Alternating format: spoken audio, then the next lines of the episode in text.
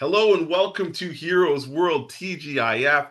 I'm Andre, and it is the greatest day of the week because the weekend is here. Yes. We are getting ready to kick back, relax, and get into our hobbies, the things that we love, the things that keep us going through those grueling work weeks and work days. We get to TGIF. Jesse, how you doing this fine day? Not bad. It's been a busy week. It's been a cold week. It's been a rainy week. It's well, I guess it's just been a week, and I'm excited to sit back and relax and enjoy some of my hobbies. What about you? Yes. How's your week going? Yeah, my week was a little bit long, but I'm excited. My weekend quite doesn't start today because as a retailer and a hobby store owner, I do have to work Saturdays, but Saturdays are a great day because I get to see all the fans and get to talk shop all the time. So I don't really mind it. But Jesse, what do you got on tap for this weekend? What have you been looking forward to? What's your plans? I've got a stack of books to read. I've got a little Star Wars book you may have heard of. Oh, I just forgot the title. I think it's The Last Command. I think I got to read a few chapters of that for a Last book. Command, the Thrawn Trilogy. Yeah. For a book club video we have coming up. Yep. Arcane. I'm clocking through that. I think I'm on part 2 now, which I'm loving. Like it's just it's so rich, the lore, the everything, the characters. Like you want to watch more. And I did part 3 come out this week? Well, see, that's the cool thing. I was super excited. I thought part 3 or act 3, as they're calling it, was coming out today. So I'm like checking my Netflix this morning. I'm like, oh, it's tomorrow. So tomorrow morning, I'm going to blow through those episodes, and that will make my Saturday even better. So yeah, I'm glad you're catching up on it. I'm super loving that show. And there's a little show on Netflix that got released, I think. Well, not released. I guess released. Yep. You may have heard of it, the anime Cowboy Bebop. Yes. I have never seen Cowboy Bebop. All right. Have you seen it? I have, and I love it. It's one of the best animes. It's stellar. It's fantastic. Now, would you recommend it to me? Like, would you? I guess you did. You just said it was fantastic. No, honestly, I know where you're getting at. Netflix just released a live action, so if you guys are going to tune into the live action that just dropped today, please, please, please do yourself a favor and put the original animation on. You owe it to yourself to see how good that is. I listen, I'm very torn because I love it, and I'm not a huge fan of when they try and do animation to live action. And I think if you took the time to watch the original, you're going to kind of see why, Jesse. I think that I don't even know why they're going to attempt it. There's no way they're going to be able to capture it. It's so stylized. It's so fluid. It's original. It's funny. It's quirky. It's messy. I know Netflix has been filming this for a while and stuff like that. But I don't wish bad luck on anybody or anything. But sometimes I just have to question, why would you attempt to adapt something like that? I would have rather Netflix says, hey, we went to the original creators and we said, hey, can you give us 4 or 6 more anime episodes and stuff? But I will try the first episode. So, Jesse, I'll challenge you. Watch the first episode of the anime and then watch the live action because it's fresh to you. You don't have the baggage that I have, and see which one you like better. You might say, oh, yeah, the live action does it for you because you don't know it. Or you might be like, oh, I see what you're talking about, Andre. They tried, they aimed for the fences, they swung, they missed, but you might still enjoy it enough to stick up for the ride. It's an interesting idea. Maybe if our viewers want to see, maybe we could do like an old viewer, new viewer. Like we watch it together.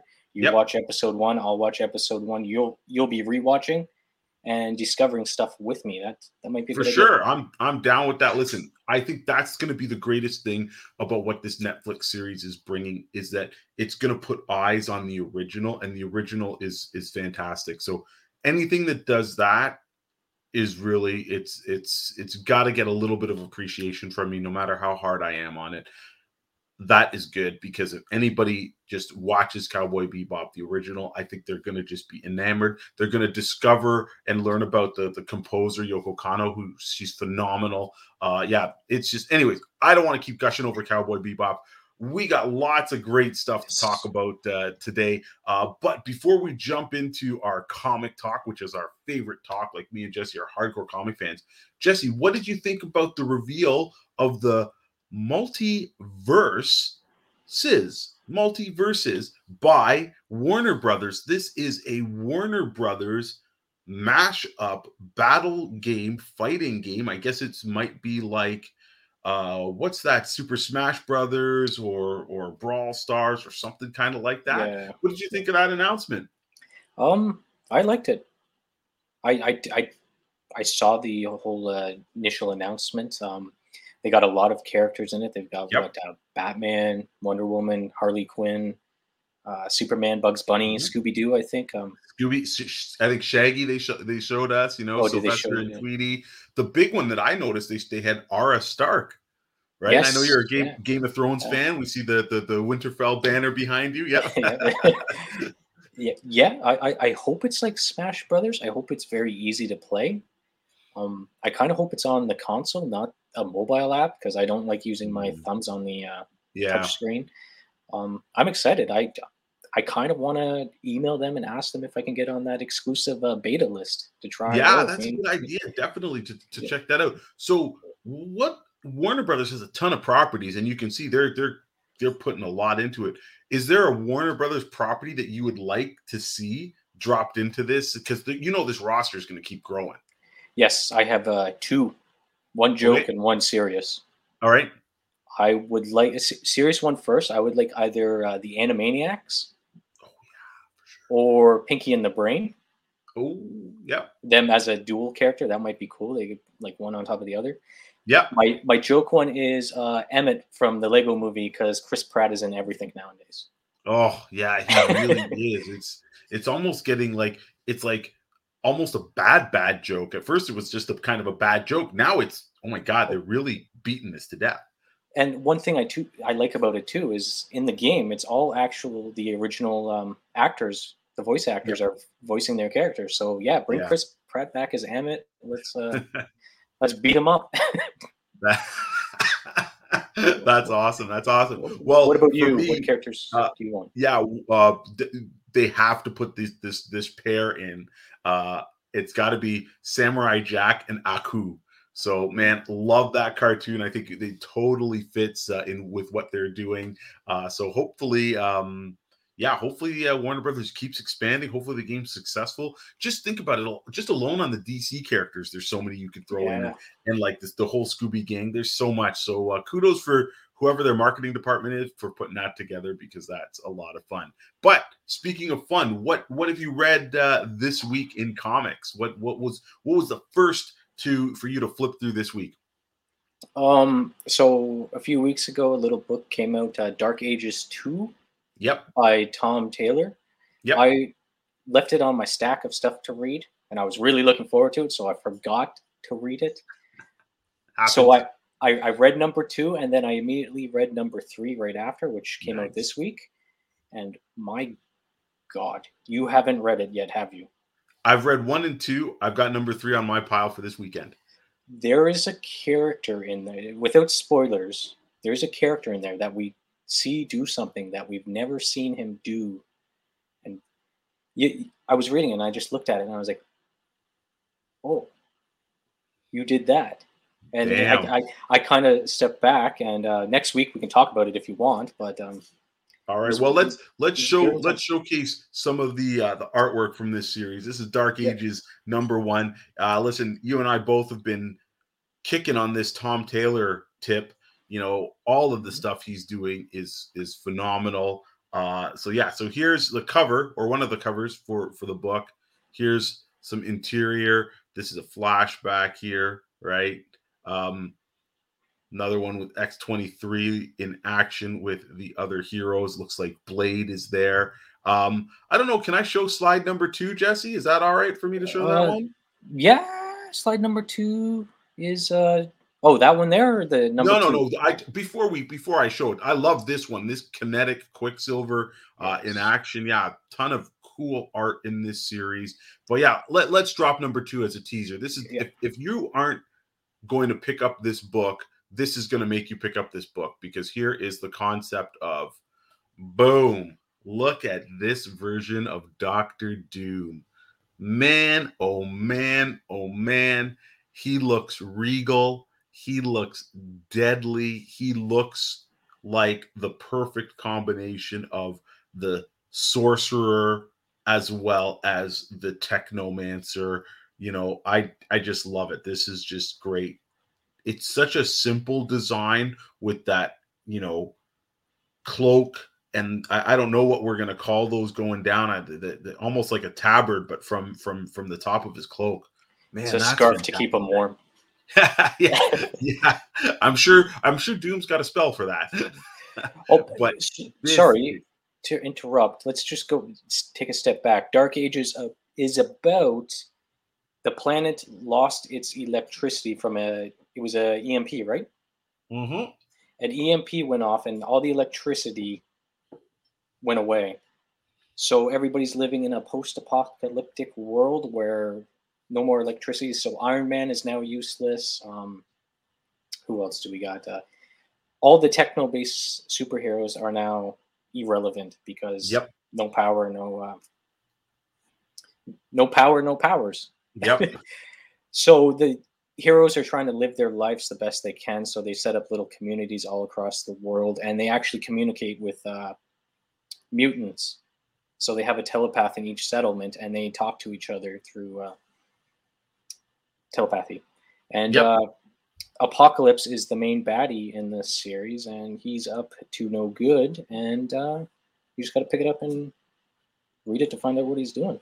Yeah, no, definitely check it out. Like, the stuff that they do in this book is really, really cool. It is a Marvel kind of what if. It isn't the regular Marvel universe, and we find that out in the first issue because we see Peter Parker and Mary Jane are together, and they have a daughter named May or Mayday and stuff like that. So we know it's not the regular universe, but definitely pick this book up. On issue number 3, we've got 1, 2, and 3 at the shop, or check out your local comic shop because it is a damn fine read.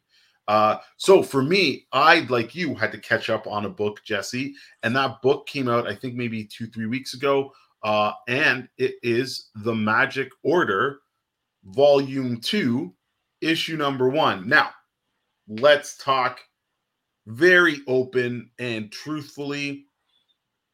I actually despise/dislike Mark Millar's writing.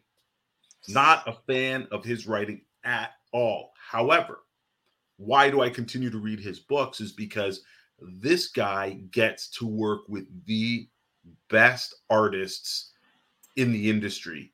And this time he's teamed up with Stuart Immonen. The first volume, I think, was Olivier Copiel and stuff. And their art is just a treat no matter what. Like, just check out this one page here, look at the shadow. It's this creepy monster and stuff like that. Immonen is a master. I love almost anything and everything he does. So this is a book that I continually buy for the art. Now, talking about story, Magic Order number 1 did not leave an impact on me. If you guys recall that title, it was supposed to become a Netflix series. All of this Millerverse stuff was supposed to be on Netflix. And, of course, Jupiter's Legacy came and went faster than you could blink an eye, got canceled. So who knows what the future of this Millerverse is. Apparently, Magic Order is still supposed to be on tap. Now, was this book good? Did I like it? Did it change my mind on Millar's writing? Hell no. But for the art, it is cool, and I gotta say, there are some interesting concepts in it. But where I am going to put a little bit of criticism is that this book forces the reader to have read Volume 1. There's no previously in, there's no synopsis, there's no introduction of characters and stuff like that. And it's not hard to do those things. The book jumps around a lot, and of course, I've read enough of it to know and figure out and follow what's going on. But again, this is definitely not a book that I would say is new reader friendly. You're going to have to do some work if you haven't read the first volume of it. Now, what things did they do cool? I really like the premise of how the magicians travel through different dimensions. There's a part where they literally go through a painting. Somebody says, "Oh, I was just in Canada at Niagara Falls," and then am I in Vegas? No, he says, "You're chilling out in a painting in this pocket dimension." So there is some really cool stuff in it, and of course the art is beautiful.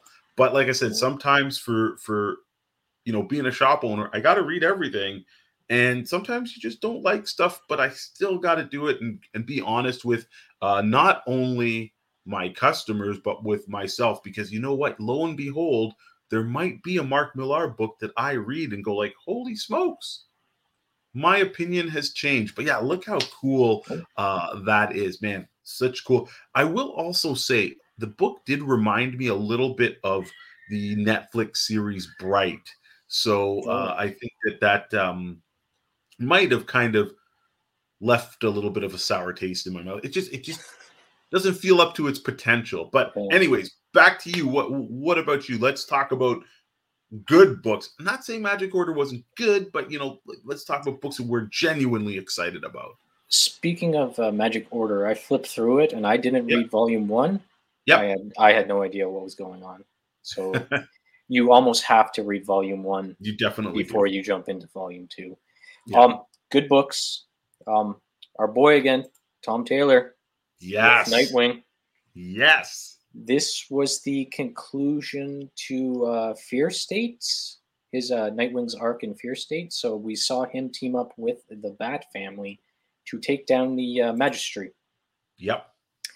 I found this panel very funny, this page very funny. It's Nightwing, Batgirl hanging out in an alley. They lure a whole bunch of bad guys there, and they're like, they beat them up and take their suits. And they're like, isn't this what the bad guys do? Isn't this what you're usually trying to stop? It's just a very funny, quirky little moment in a very serious book, right? So this was the conclusion to the Nightwing arc of Fear State. So we saw everything come to a head, and we saw a tease for what's coming next. And I think, what is it, Batgirls? A new series, Batgirls? Yes. So there's a new character, new book and new character. What was her name? Do you remember? It was a Siren Science Seer. Yeah. And she's been behind a whole bunch of nonsense with Batgirl. She's been attacking the Oracle network and taking control of that, and sending people for weird quests and telling them weird things, and just trying to tarnish the Oracle name. Exactly. She's been infiltrating Oracle's all her technology. So Oracle had to basically shut down her network because it had all been compromised. But you know what I love about this particular Fear State crossover? Fear State was a Batman-centric storyline. But of course, if it goes into Batman, it's going to go into his family of books. But I love that this one actually had some real impact because the events in this book are mentioned in Fear State. You see what happens if you're reading this Nightwing 3 issues. And then when you continue reading Fear State, the events of what you just saw are brought back. And when you read it, we're going to talk about Fear State because it was awesome. Mm. But I really like that this Nightwing portion led directly into it. But we'll get into that. Let's get into it like pretty much right now because, man, Fear State just ended this week with Batman 117. And oh my God, what an incredible ride. It was only a 5-issue run in Batman. They're also doing an Alpha and an Omega issue. And of course, we just mentioned that it was in Nightwing and it went over into Catwoman and stuff too. But damn, what a great series. So we're going to do a little bit of a overview from start to finish and what we liked about this series. But Jesse, how did you feel overall about Fear State? I loved it. I loved all the new characters we were introduced to, and it seems like Tinian's run has been leading up to this. It seems like he had a plan from the get-go. And he followed through, and he didn't hold back. starting with what was his name? Mayor do you remember his name? The mayor. The mayor, Neeson or something like that? Yes, he got elected into office, and then we see him kind of getting pushed out of office in this little bit, right? Like he's... Yeah. Tinian's... I love Scott Snyder's run on Batman with the Court of Owls, mm-hmm. but I got to go back and read it because I think this whole Tinian run has changed my mind a little bit on that. Ooh, which, wow, that's some big praise, man. That's some big praise. It is, but again, Scott Snyder and Tinian worked very well together. They actually mm-hmm. did the Scott Snyder run together, right? Yep, they worked hand in hand. You know, Tinian almost is Snyder's protege, I guess, if you could call it. They were like a dynamic duo themselves. And the new characters in this one, we've got Miracle Molly. Yep, great character. I want to see where she's going. I hope she stays in the Batman's family for so long. Yep. Here, I think we got a picture here of her. Yeah. Yes. There she is, trying to defuse the bomb that the Scarecrow had planted. Yes. Like, this is such a great character. There was no real push for her, not like a Punchline. They brought Punchline in and said, check out this Punchline. She's going to be the next big Harley Quinn character, but this one came in under the radar and took me by surprise. What did you think of Miracle Molly? Yeah, no, definitely. I think the whole organization that she was part of and stuff, it was actually different, you know? It wasn't like any of the other Bat characters. A little bit like the character Anarchy, but not as, shall we say,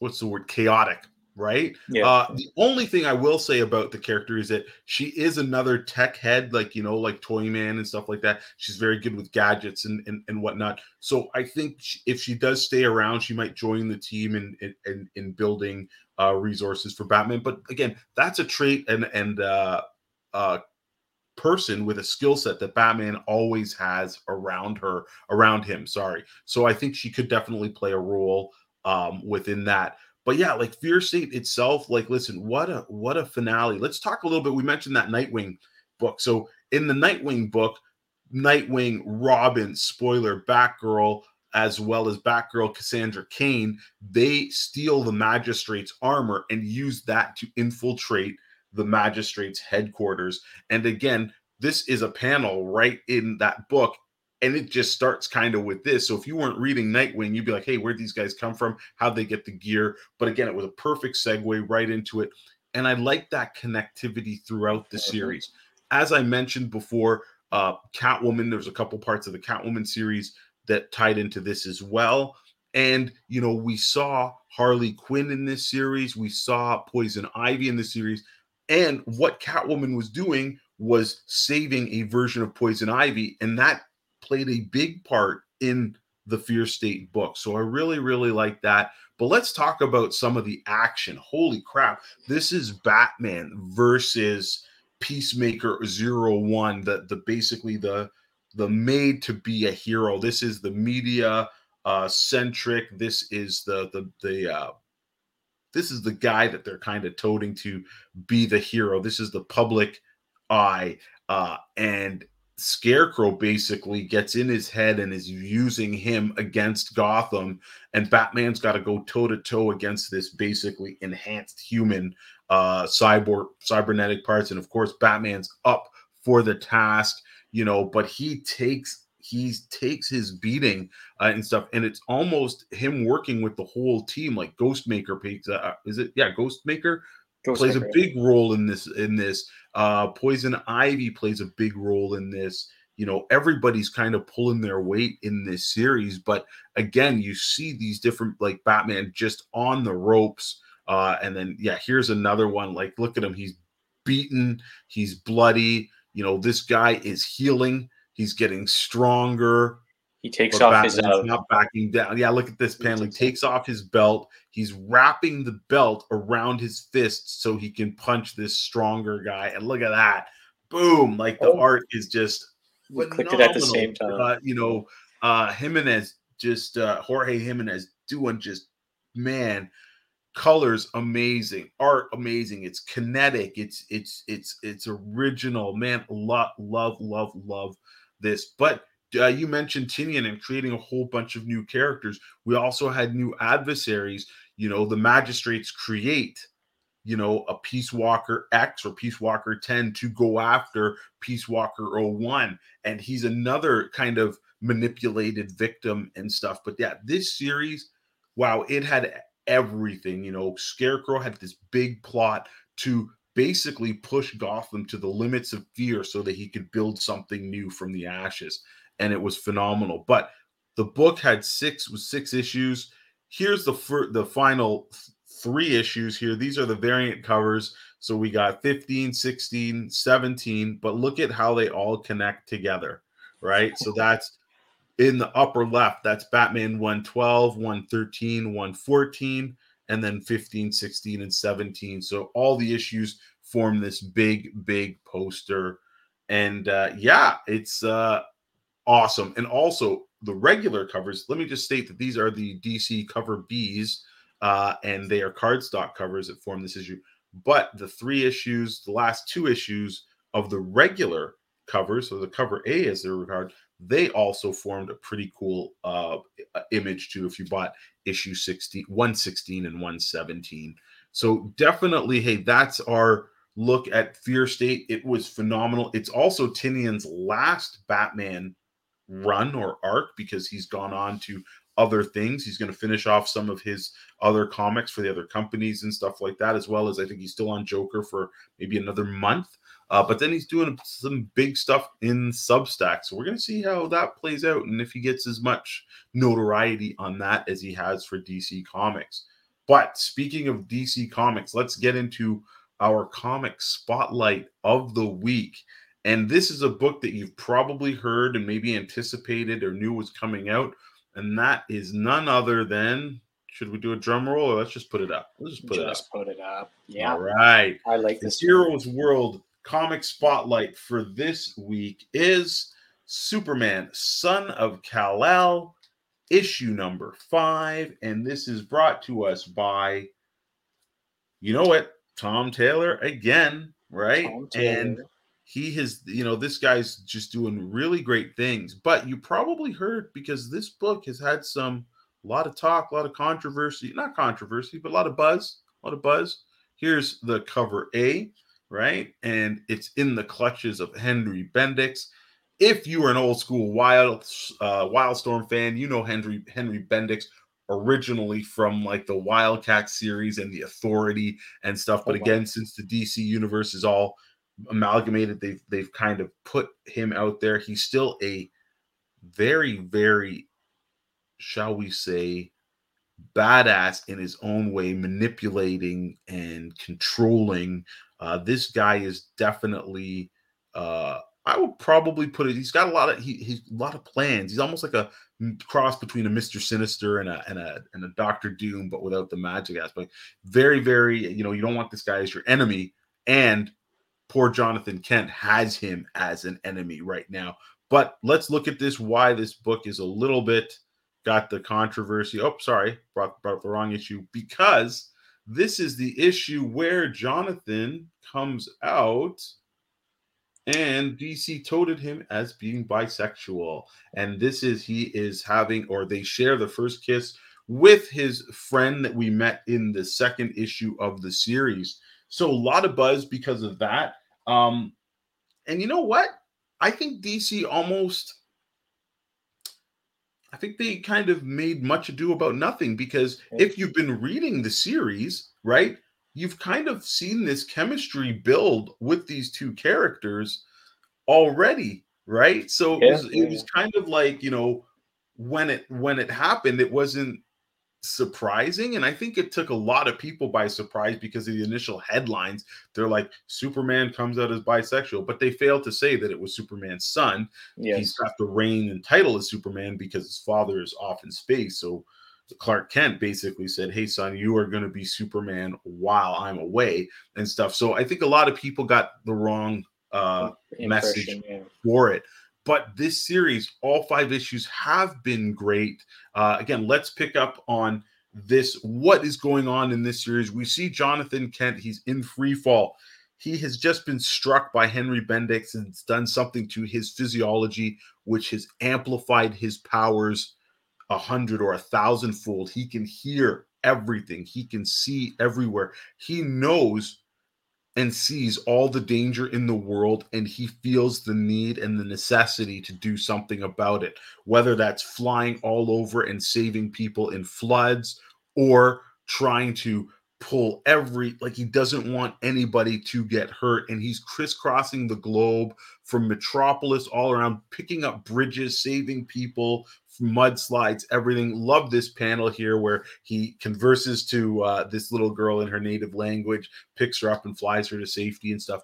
But he doesn't know what Bendix did to him, and it is causing problems. His powers are starting to fluctuate, and he's almost too strong to help people. He becomes kind of maybe a little bit of a threat or a menace to them. So he goes to his friend and he crashes. And this particular guy, he's a metahuman and he cannot be hurt. So it's kind of this really cool moment where, he's like, hey, Jonathan, rest, you can crash here. You don't have to save anybody, especially here. You'll never have to save me. I'm invulnerable. And he just crashes and falls asleep, and he wakes up and he's there. They share this moment.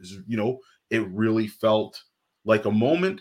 And then he's like, oh, my super senses are back. I got to go save people. So you got that kind of awkward thing where two people kiss and then one person's like, oh, I got to get out of here. I got to go. We're going to see how that plays out. So it did have some humor in it too and stuff. But I think, again, Tom Taylor, he can write relationships, he can write people, and he's got a handle on this, and he's got a plan as well. So I thought it was really well handled.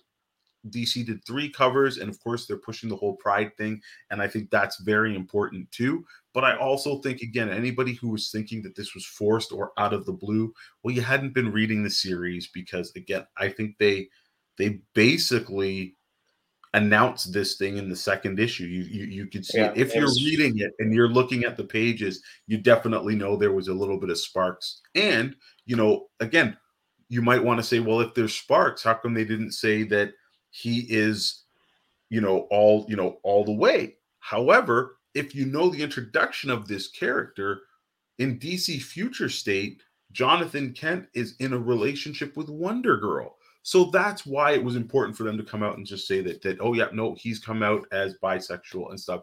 So I think they handled it well. I think the comic was done well. But, again, I think too many people made kind of a stink about it without having read the comic, and that's always sad. People just judging something by a headline. So I don't, this, I don't read Superman at all, but I would say Superman, Son of Kal-El, is up there on one of my favorite books of the past year. Yeah. Just the heart that they put into the character. I think we talked about it before. Very first issue, Batman standing watch at the Fortress of Solitude, protecting Superman's child being born. Just the heart they put into it. And when they announced that Jonathan's going to be bisexual, I said, yeah, let's do it. Yep. Tom Taylor, great writer. If anybody's going to do it, it's going to be him. And like you said, from issue number 2, it's been leading up to this, they met at school, I believe, right? Yep, at university, yep.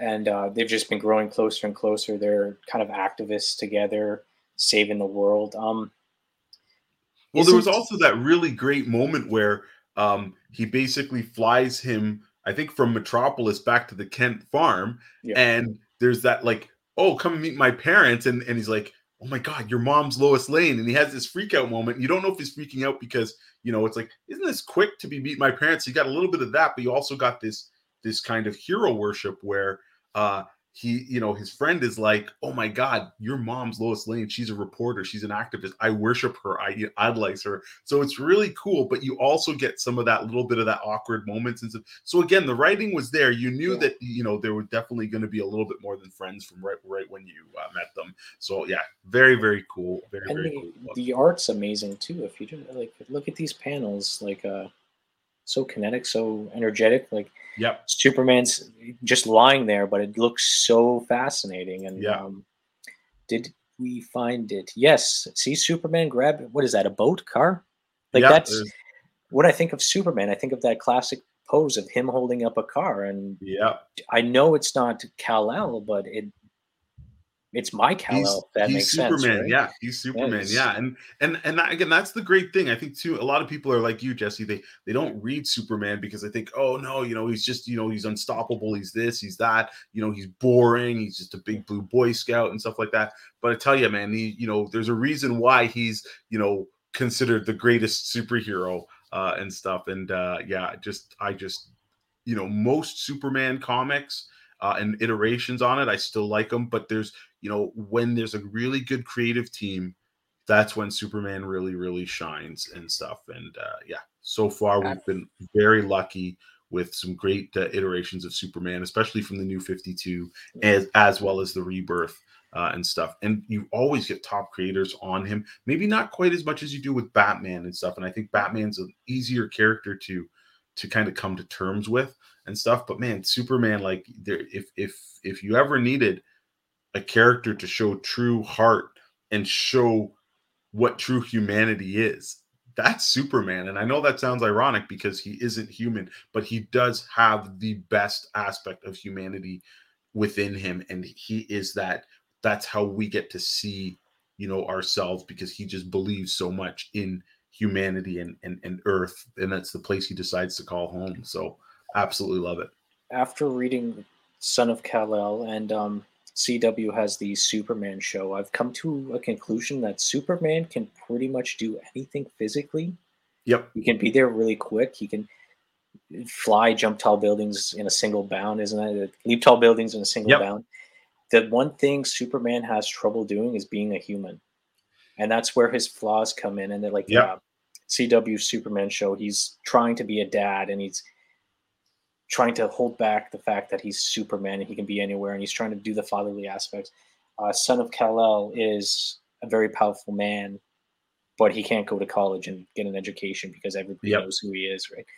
The flaws of Superman to me now are him being human, and I really like him trying to be human and bring out the best of him, even though he's not human. Yeah, no, for sure. And that's again, one of the cool things. I'm really glad you're enjoying the book, and I am definitely going to recommend more Superman stuff for you to try. I really want to see if I can get you to like his dad. So, yeah. So anyways, guys, check out our Spotlight book, Superman, Son of Kal-El. That's the Heroes World comic spotlight for this week. You won't be disappointed. And next up for, again, this is probably my favorite segment, or after the comic segment, it is time for lights, camera, action figures. And this week, I have loved, you've probably heard me talking about it, the series The Witcher, whether it's the video games or it's the Netflix series The Witcher, I am super on board with. And just this week, we've got in the Series 2 Witcher action figures by McFarlane. And the first one up, we have none other than Suri. And she is kind of the ward/apprentice of Geralt of Rivia. We haven't seen what she can do yet in the TV series. I'm really looking forward to that in December. But if you've played the video game, or if you've read the books, you know that she is a powerful, powerful mage, and she is being trained as a Witcher. Great figure. Let's take a look at what she looks like here. This is her. Each figure does come with a stand and a couple of accessories, right? But very good face sculpt and stuff. Very true. These are the figures for the video game, guys. So maybe they will do the Netflix versions later on. And it's here you can see a accessory that is kind of her using the electricity, the energy of the sword. She can kind of teleport and move really, really fast. But yeah, the packaging is great on the figures. I'm having a set for myself because, like I said, I love all things Witcher.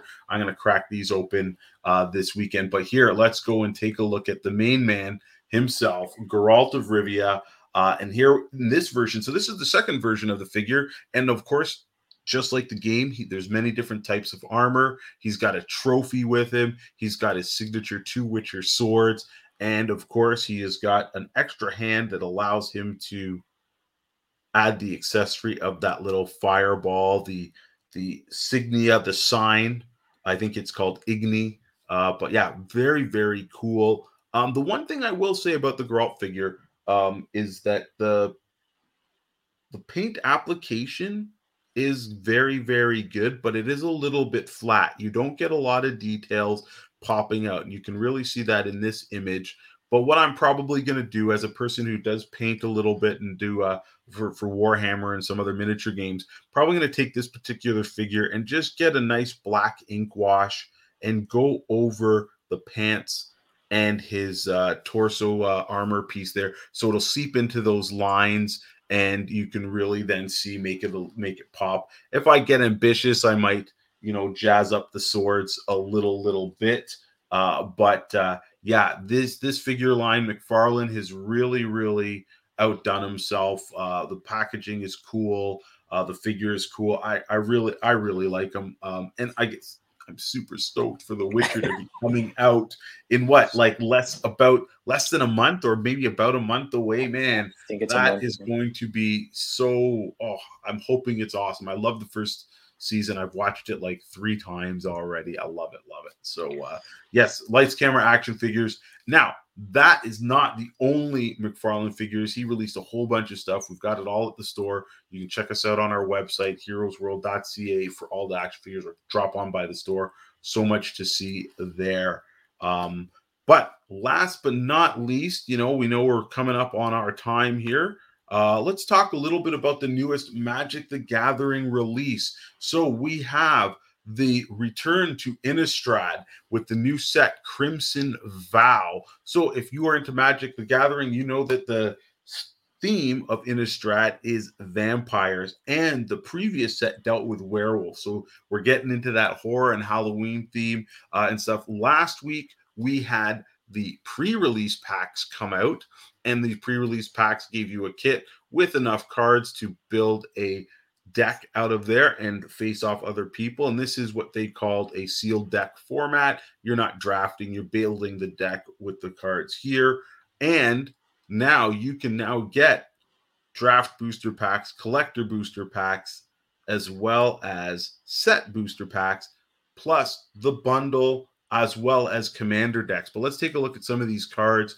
Great set. They did. Wizards of the Coast did a fantastic opening video. Jesse, I don't know if you saw that for it, no, but it's really cool. Vampire theme has always been top notch in Magic, and just look at the art and look at the cards. Just freaking amazing. What we're looking at here are some of what they call the mythic rares, and these are the planeswalkers and some of the legendary creatures within the game.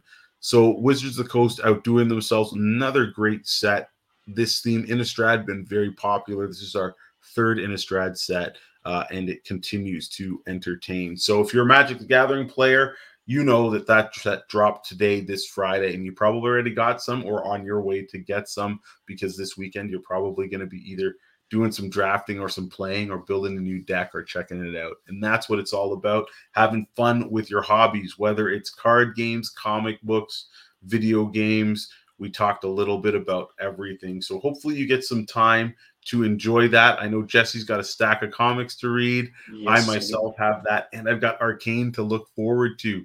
So enjoy your weekend, folks. And as always, thank you for tuning in, and thank you for continuing to support us. We have almost got 1,500 followers or subscribers on YouTube. So let's build up this Twitch channel. Check us out for all this great content. New content coming at you Sundays, Mondays, Thursdays, and Fridays. Subscribe, like, and even comment. Join that discussion. We want to hear from you. Thanks once again, and have a wonderful night.